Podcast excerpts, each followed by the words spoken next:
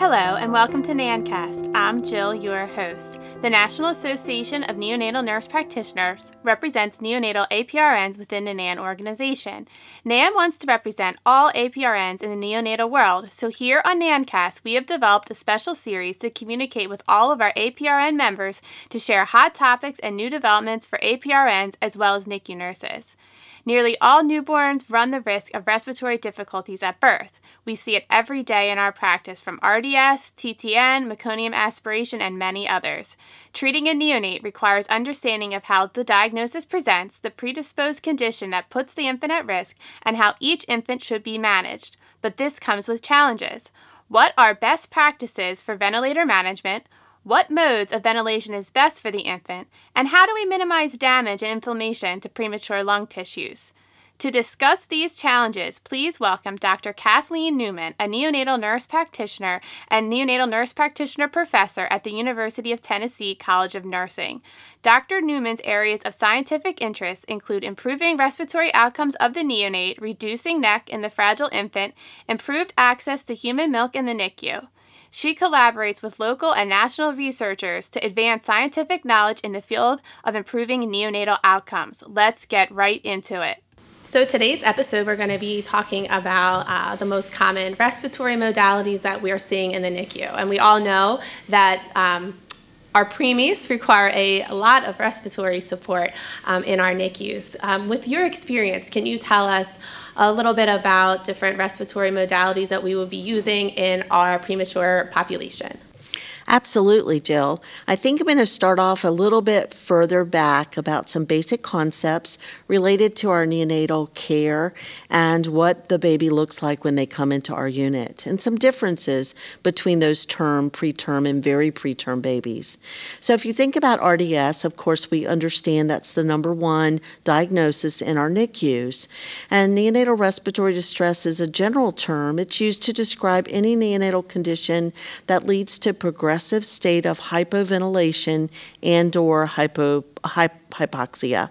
And so we understand that without correction of these things, the infant will likely go into respiratory distress, respiratory failure, and then uh, code blue. So we want to absolutely intervene where appropriate. As we think about the different types of babies that come into our unit and the physiologic differences related to their respiratory care. Let's think about that term infant. You know, usually they have some pretty developed lungs at term, and when they come into us, they're likely having some respiratory distress related to some. Um, antenatal event or some genetic condition or maybe a cardiovascular compromise. Sometimes meconium aspiration will be a consideration. And so all of those components of our history are going to play into our decision making tree when we think about the care that they require. When we think about that preterm baby, you know, our bread and butter, those babies that are 27, 28 weeks up until about 32 weeks, you know, they need a little help getting started. Um, certainly, we hope that they got the benefit of antenatal steroids, which will help, um, you know, stabilize that surfactant delivery system for them. They may be quite comfortable on some non invasive respiratory management. Um, if they need some surfactant, we can do that and then uh, perhaps move them back to non invasive. And then we talk about that special population, that very preterm infant that's really very, very small, you know, that 23, 24 to 25 weeks. And that infant is likely going to need some kind of invasive management. We hope we can manage them with just some non invasive, with some surfactant delivery, and then right back to non invasive. Um, we understand that um, with everything that we do favorably for our babies, there is some secondary negative effects. And uh, conventional ventilation is one of those negative effects that affect the baby um, short term and long term. And we'll talk more about that in a little bit. I like your talk about a decision tree and, and how that drives your clinical decisions uh, based upon, you know, how's that baby presenting clinically and what is also the maternal history, as you mentioned. Did they receive antenatal steroids or is this a mom that just showed up at the DR doors and precipitously delivered? So that's going to really drive your clinical decision making and that decision tree that you speak of. And I, and I think we often think we focus so much on respiratory because that's most of our babies that come into the NICU. Um, you know, RDS, that's other stuff from meconium aspiration, but how respiratory like can affect all the other body systems and then, then what we're caring for um, with these babies and that's what proves it to be so challenging um, you know as an aprn taking care of a baby or a bedside nurse um, excellent points. You know, uh, the clinical decision tree, as I said, it comes down to your physical exam. You know, I always worry about the APRN or the nurse that doesn't take the time to really get a good history and doesn't do a complete physical exam on their infant because I think that they're going to tell you the story. I teach APRNs at the university that I work in, I teach advanced health assessment and diagnostic reasoning.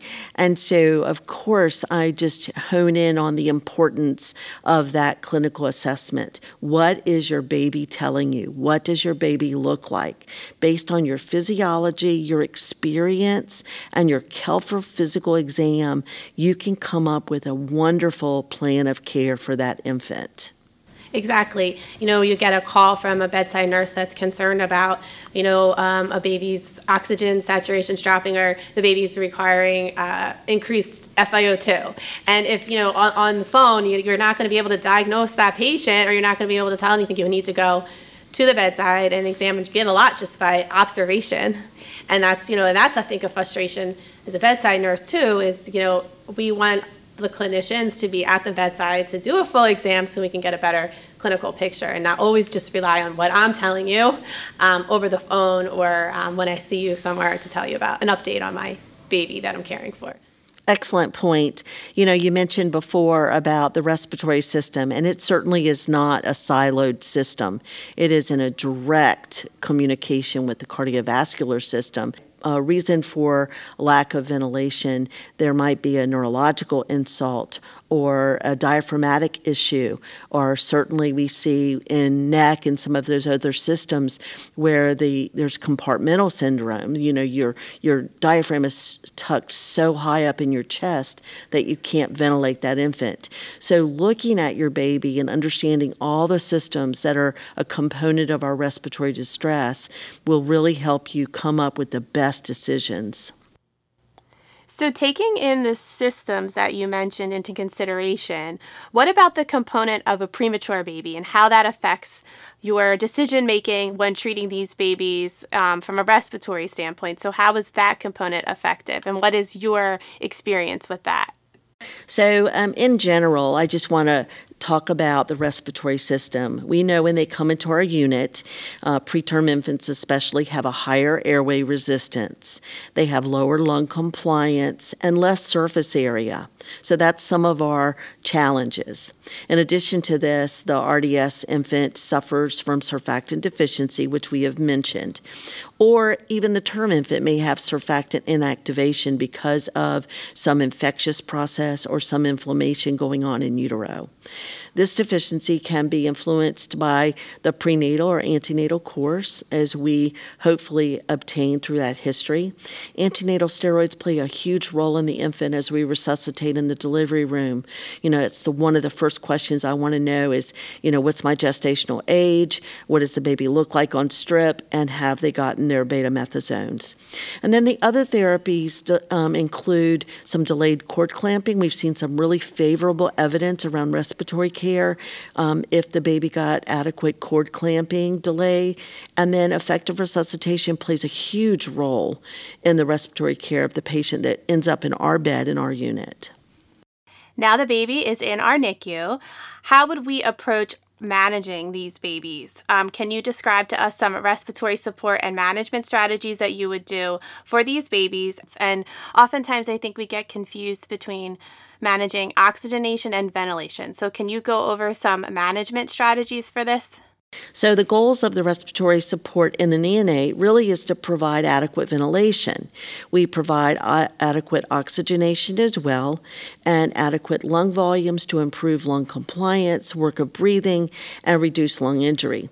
So, remember that even though they work together, ventilation and oxygenation are separate entities. And so, when you're looking at your baby and you're thinking about what's going on, is the baby ventilating? Is the baby oxygenating? And is he doing both? And so sometimes it's a matter of correcting one of those, and not both. I would think that you would have to have a strong foundation on pulmonary mechanics. Can you just review that briefly so we can understand how to effectively manage these babies, especially in our premature baby population? We'll have to think about pulmonary mechanics to know more about our baby. Some of the things that we really want to think about is what is respirations. And in the classic form, it's inhalation and exhalation, right? It's adequate gas exchange through those processes. So, the inhalation, of course, is the expansion of the lung. It's partially controlled by the diaphragm and the intercostal muscles. So, depending on the pre prematurity of this infant, there may or may not be much of that going on. This increases the volume in the thoracic cavity and it decreases the interpleural pressure, which promotes that gas entry into the lung.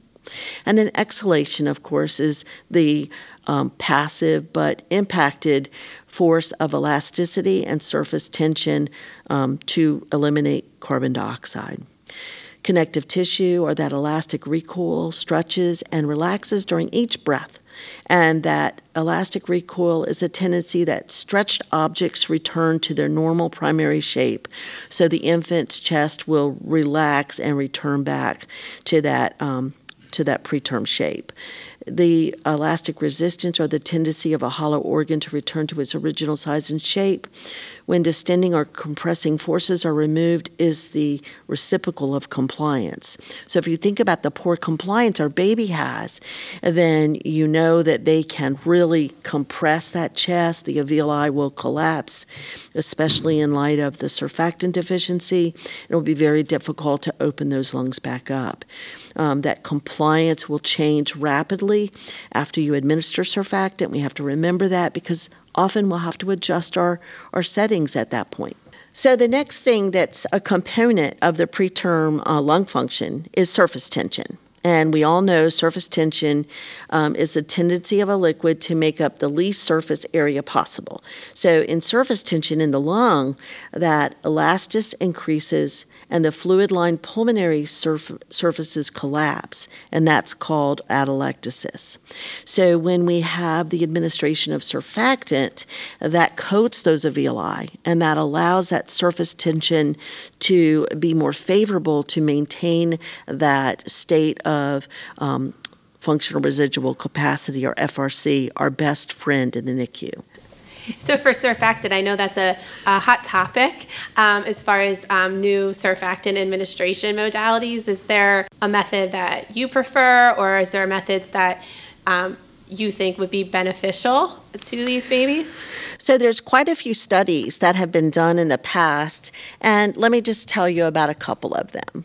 Um, some of them were in light of really promoting CPAP use. So, uh, a little further down our conversation, we'll talk about invasive and non invasive um, respiratory management. But the studies that really surrounded surfactant delivery is there was a support trial, and that was looking at the intubation and early surfactant following by CPAP or versus early CPAP only. And there was a real difference in that primary outcome or of death or, or BPD in those infants uh, with the use of um, intubation surfactant group. So the CPAP alone did not do as well as that intubation surfactant group. So some units are um, favorably um, do that intubation in the delivery room. And it, you know it might come down to the way the infant looks in the delivery room. So if the infant is vigorous or somewhat vigorous it's certainly got a respiratory rate adequate to support um, cpap we can usually get over to the unit and then we can make that decision. If that infant is going to require C, um, additional care like surfactant in addition to our CPAP, then our oxygen is going to climb. And that happens because we don't have that surface tension that we just talked about. And so the alveoli began to collapse. And so we need to then administer the surfactant. Most commonly, the surfactant is admitted administered through intubation and delivery through the endotracheal tube. There are some studies that are being done with using a special tube down into the lungs rather than inserting an endotracheal tube. There's still some mixed results of that. So it does take a special uh, skill and learning curve, and so it just can't come out broadly until we know that it absolutely is the most effective way. I will say um, that's really interesting that even the insertion of an endotracheal tube, and some say even the insertion of the laryngoscope, will begin to elevate that inflammatory response. And that's the thing we have to remember. So, if we can keep our babies without intubation, that's going to be the gold standard because if we can reduce the inflammation that occurs during that intubation, then we can protect that inflammatory cascade that is so important in our overall understanding of what's going on with their baby. So, when the baby has an elevated inflammatory response, and they do have an amazing trigger for that, but they don't have a very good downregulation of inflammation. And so we know that inflammation, unchecked inflammation in the preterm infant, is a, a, a, great damaging agent. And so we know that it has direct correlation to ROP, mm-hmm. to NEC, to BPD and to IVH, of uh-huh. course. So I call it the big four, right? It's our eyes, it's our brain, it's our lungs, and it's our gut. And unchecked inflammation has direct deleterious effects on these systems.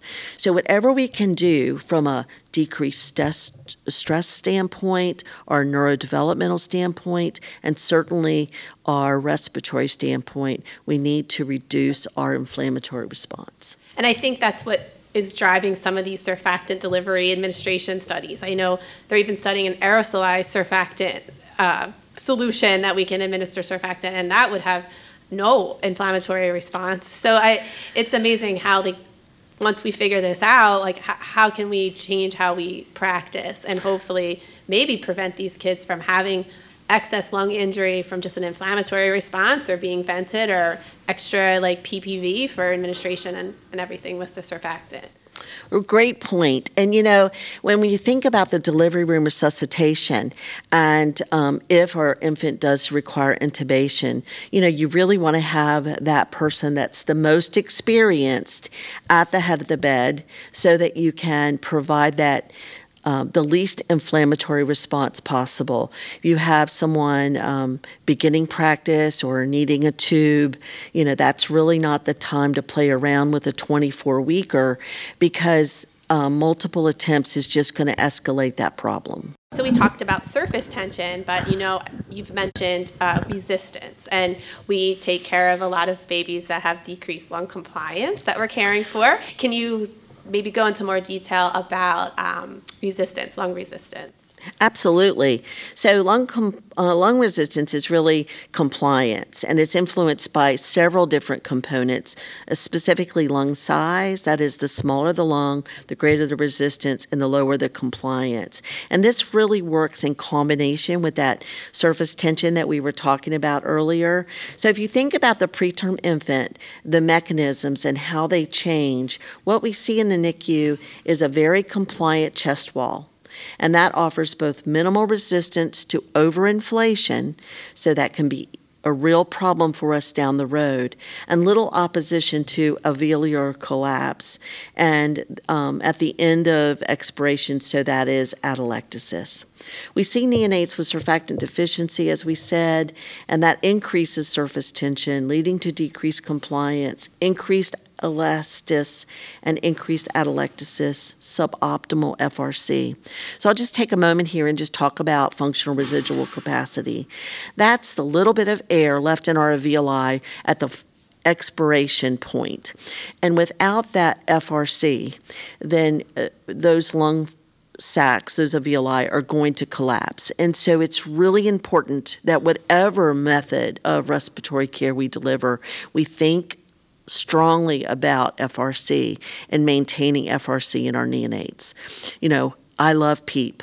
I, I, could wear a T-shirt around that says "I love PEEP," because I believe that PEEP is really the unsung hero of our respiratory management in our preterm babies, and certainly for our non-invasive care. So please remember, FRC is your friend. FRC is going to keep your little alveoli open, and that's going to make you be able to rest that night. so, um, to compensate for these factors, the preterm infant really increases both respiratory rate and work of breathing when those alveoli start to collapse, right? We've all seen that. That baby becomes more and more progressively tachypneic, and then you start to see the intercostal retractions, and then they're working so hard, you're like, okay, he's going to just stop uh-huh. in a uh-huh. minute.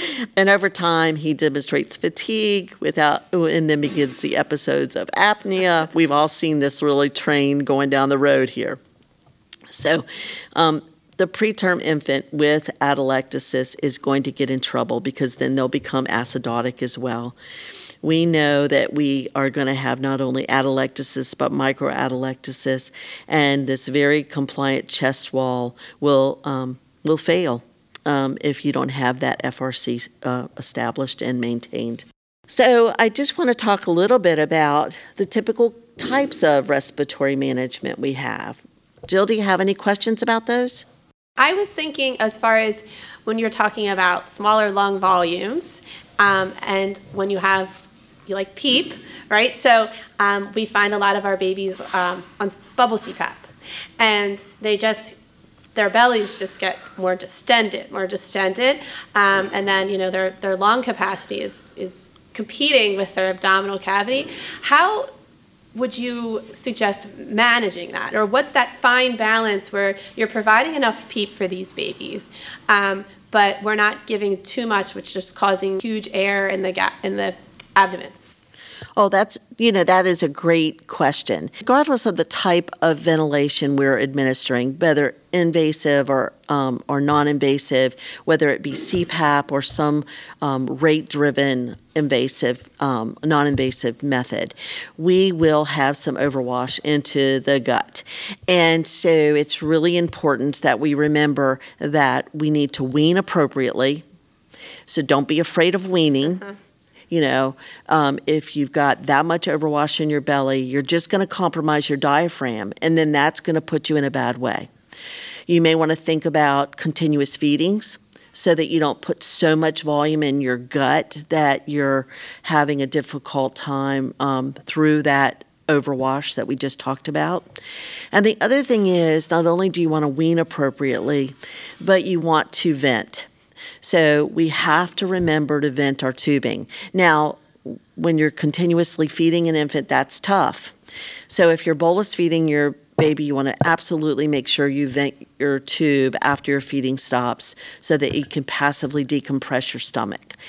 If you're doing um, continuous feeds, some units have suggested and use uh, a different tube that's maybe mid thoracic and they pull off air that way. That's a lot of tubes in that little body. Um, so I don't know what the best solution is. Sometimes proning your infant, if you don't have umbilical lines, will help compress and stabilize that chest wall as well. So those are the methods that I've seen in the literature that might help you. Um, but it's not a reason to intubate a baby? Oh, yeah. So, great question. So, let's talk a little bit about the different modes of um, respiratory care. So, we have invasive and non invasive, as I've said. The invasive are typically conventional mechanical ventilation, and then we have oscillation and, and jet or high frequency ventilation. So the advantages and disadvantages of these are varied. Um, obviously, you have an endotracheal tube in place. That's going to decrease the mobility of the infant, the ability for the parents to engage with that on their face. Um, you can still hold them, though. Make sure those parents hold them. Um, and then mechanical ventilation delivers gas intermittently to the patient with the goal of approximating that physiologic tidal volume within the lungs. High frequency ventilation applies a smaller uh, a, a, rapid rate with a small volume. So you're ending up with a similar picture, but in a different method. A lower airway pressures, they're thereby reducing any kind of volume trauma or barotrauma. So uh, you can use a high frequency method for rescue, as some units do. And then you can also use a high frequency ventilation strategy for preventative care.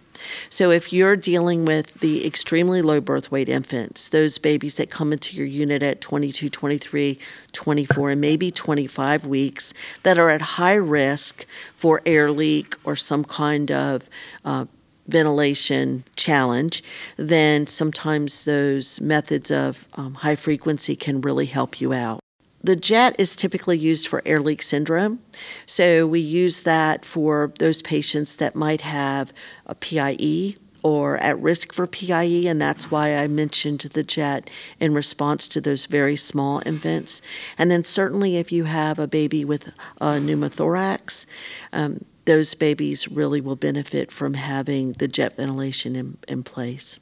The rate is typically set at around 360 for 24 weekers, but it can be adjusted up to 420 and is and, and lower in the 200s as well. The tidal volume is primarily dependent by the delta P, and the oxygenation is driven by the mean airway pressure in the jet.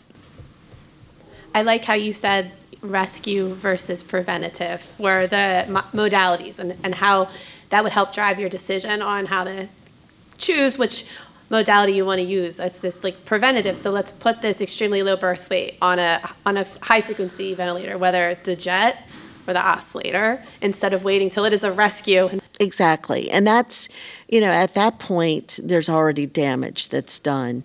So I've worked in units that use it as preventative care, and I've, and I've worked in a unit that use it as rescue.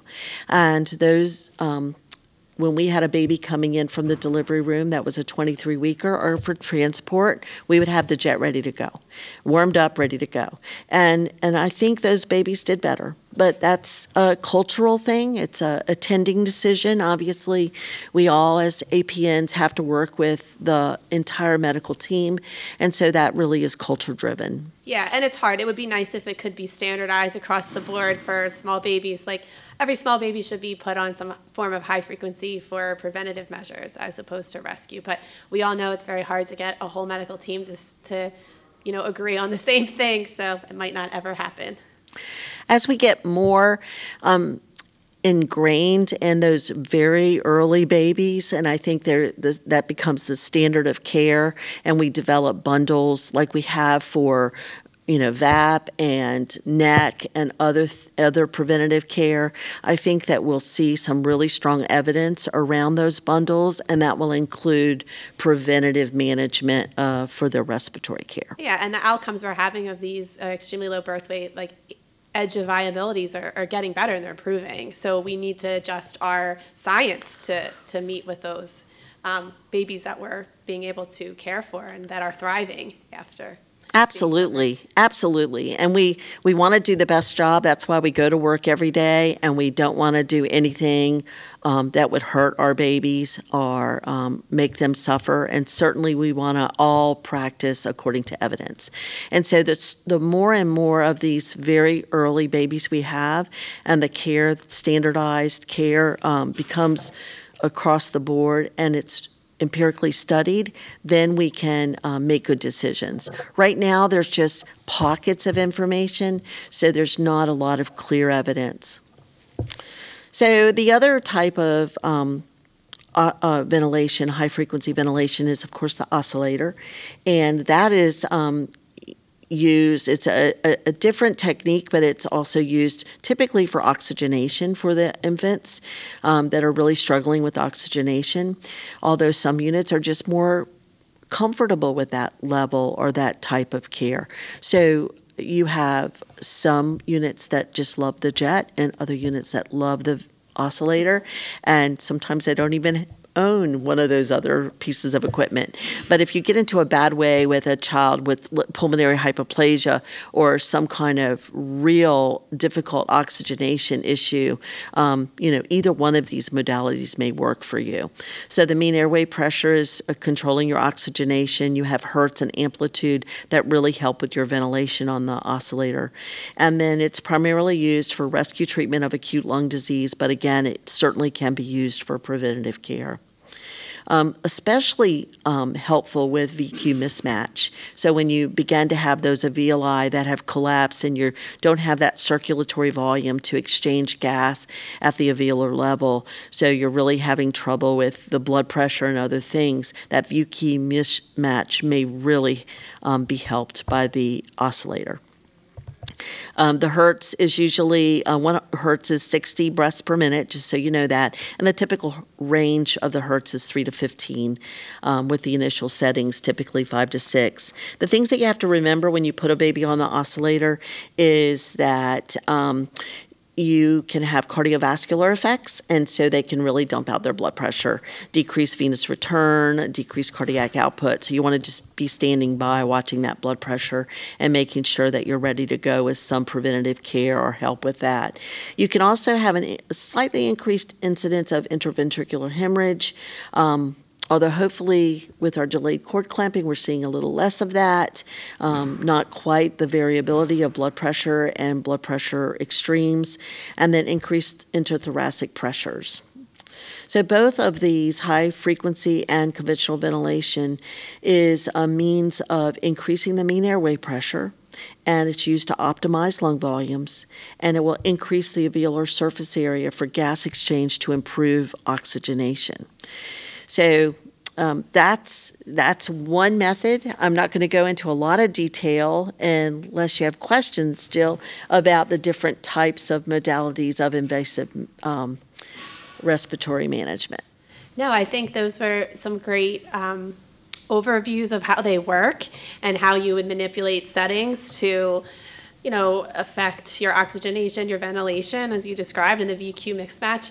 Um, but I was just wondering what I think there tends to be a, a push towards non-invasive ventilation on some units. So, what are those like? What can you go over some non-invasive ventilation? Sure, uh, those are my favorite thing to talk about.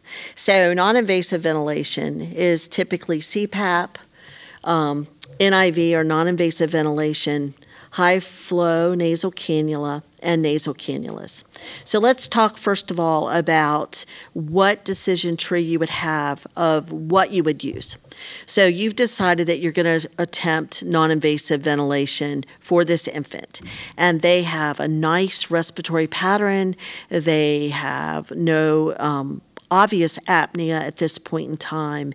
And so you may want to try to get by with just some PEEP to start with. And so PEEP is delivered, of course, through CPAP, continuous positive airway pressure. And CPAP can be delivered by mask or prongs. I choose to rotate those devices every four hours and check their skin carefully. Um, so CPAP is really been used since the 1970s, has vast evidence. Um, there is two types of CPAP. Bubble CPAP is the classic Columbia method. Um, so, you know, not to advertise anyone, but um, but you know, certainly that bubble CPAP and the bubbling action will help maintain that FRC that I said is so incredibly important. The other type is variable flow CPAP, and that is um, just a different types of method. It's both humidified. They both are delivering um, PEEP or um, maintaining that functional residual capacity. They can be delivered, either one of those can be delivered with supplemental oxygen if needed.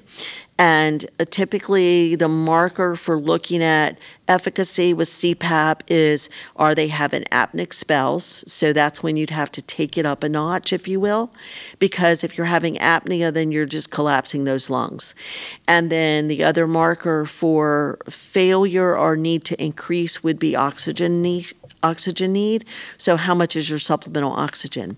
And that's units variable, but across the board, evidence wise, 40% is absolutely where you would say need to go somewhere else. Some units use 35, some say 42, you know.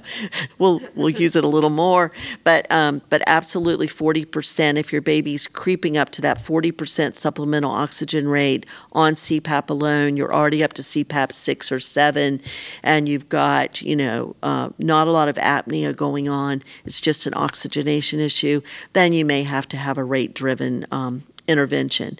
And that would be non invasive ventilation. So you would then provide a method to provide a PEEP and a PIP and a rate.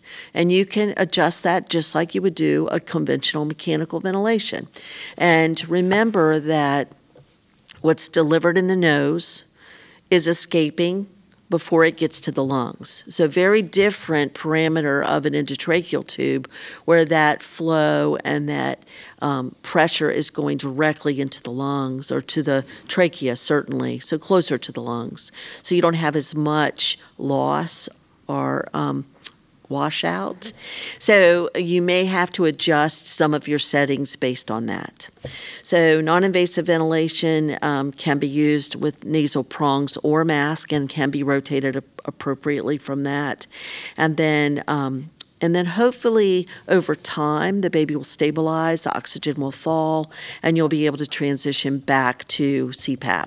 Of course, all of these are used in conjunction with some of our therapeutics like caffeine. Um, so you want to make sure your caffeine has been delivered. If you're having apnea, especially, make sure that you have a good caffeine level. Some places use levels, some places just treat to effect. Don't want to look at their level. Don't want to look at my level either. Um, so those are all important. So the biggest question is: Is your baby apneic?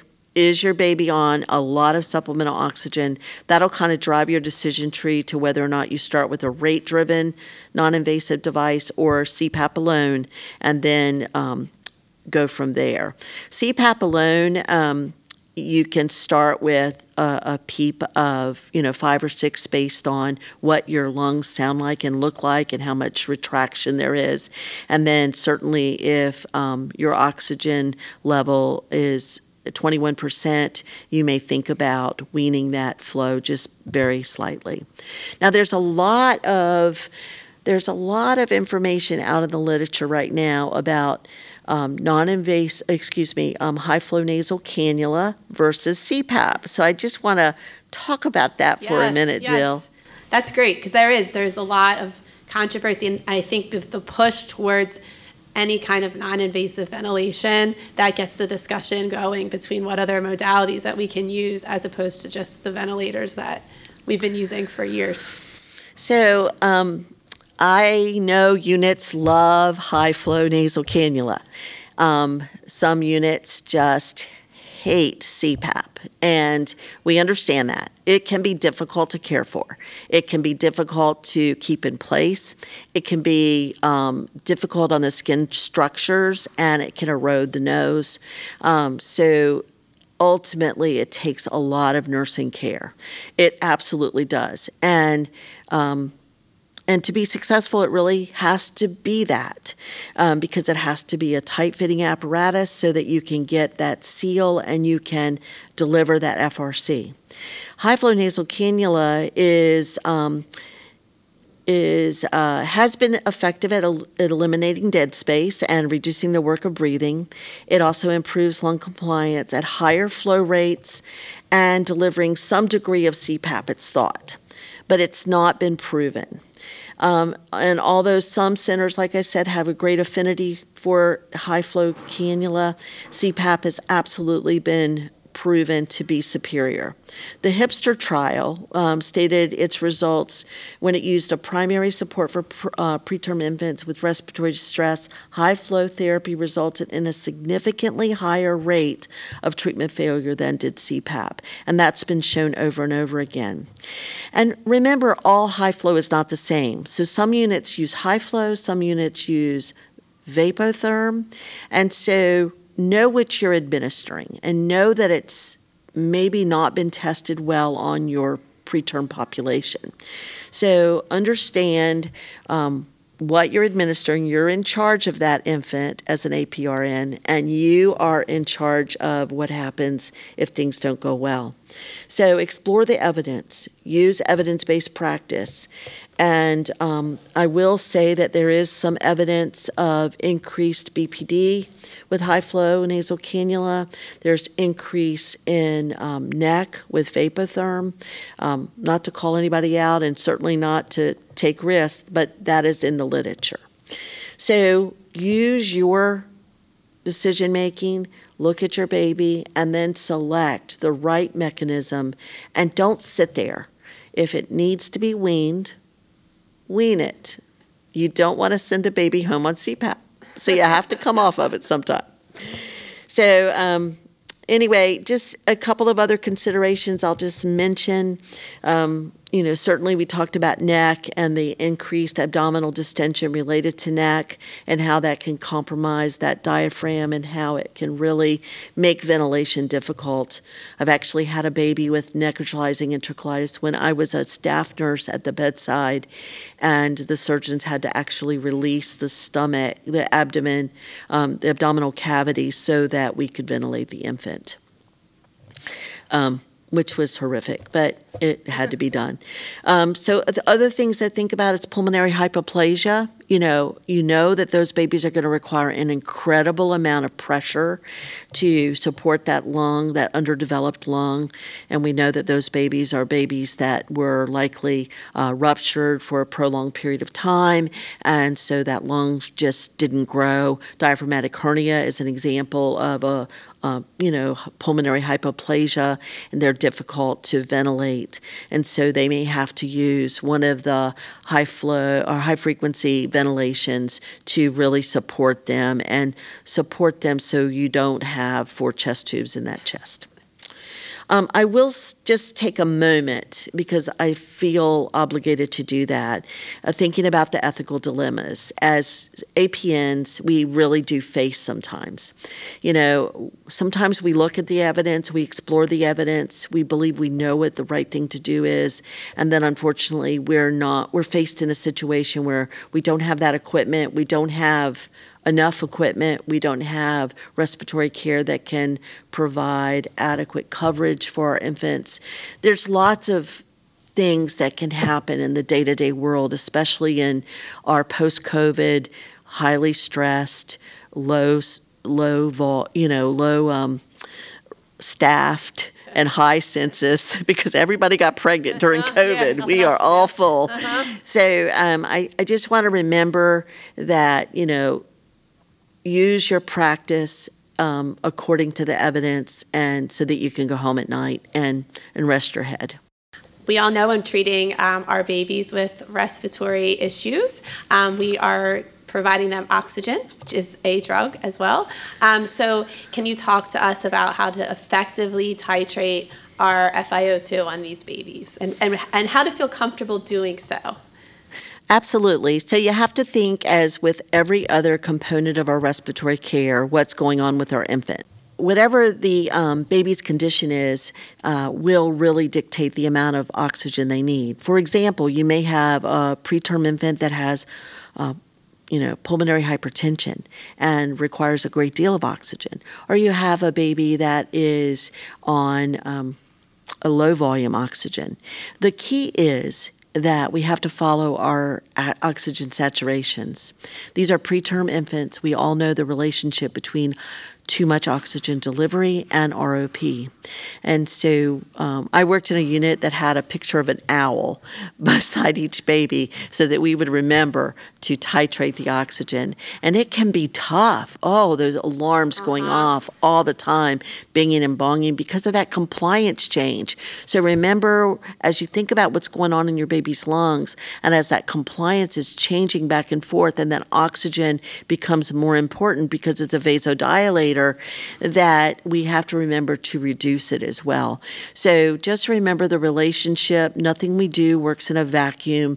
So careful titration according to oximeter rates is really important. And there's a lot of strong evidence that goes with that. And I'll just mention one other thing before we close, and that's permissive hypercapnia. So I said wean, wean, wean whenever you can. So a lot of our units are using permissive hypercapnia, some uh, allowance of those elevated CO2 levels so that we don't uh, aggressively ventilate that infant uh, with scarring and damage to their lungs through barotrauma and volutrauma um, so that we can just accept those CO2s in that upper 50s, low 60s without, um, without compromise. Looking at that acidotic number too. So thank you so much. Oh, thank you. I, I really appreciate you joining us today. I think um, just all of the information that you were able to talk to us about different respiratory modalities as also, you know, remembering us to always look at the evidence. And that is so important. And examine your baby and PEEP is your friend. That's right. Those are my those are my take home points. Thank you. I would like to thank our sponsor, Sentec. This podcast would not be possible without their support. Make sure you never miss an episode of NANNcast by subscribing now. This podcast is made possible by listeners like you. Thanks for your support and letting us into your ears. Have a great day.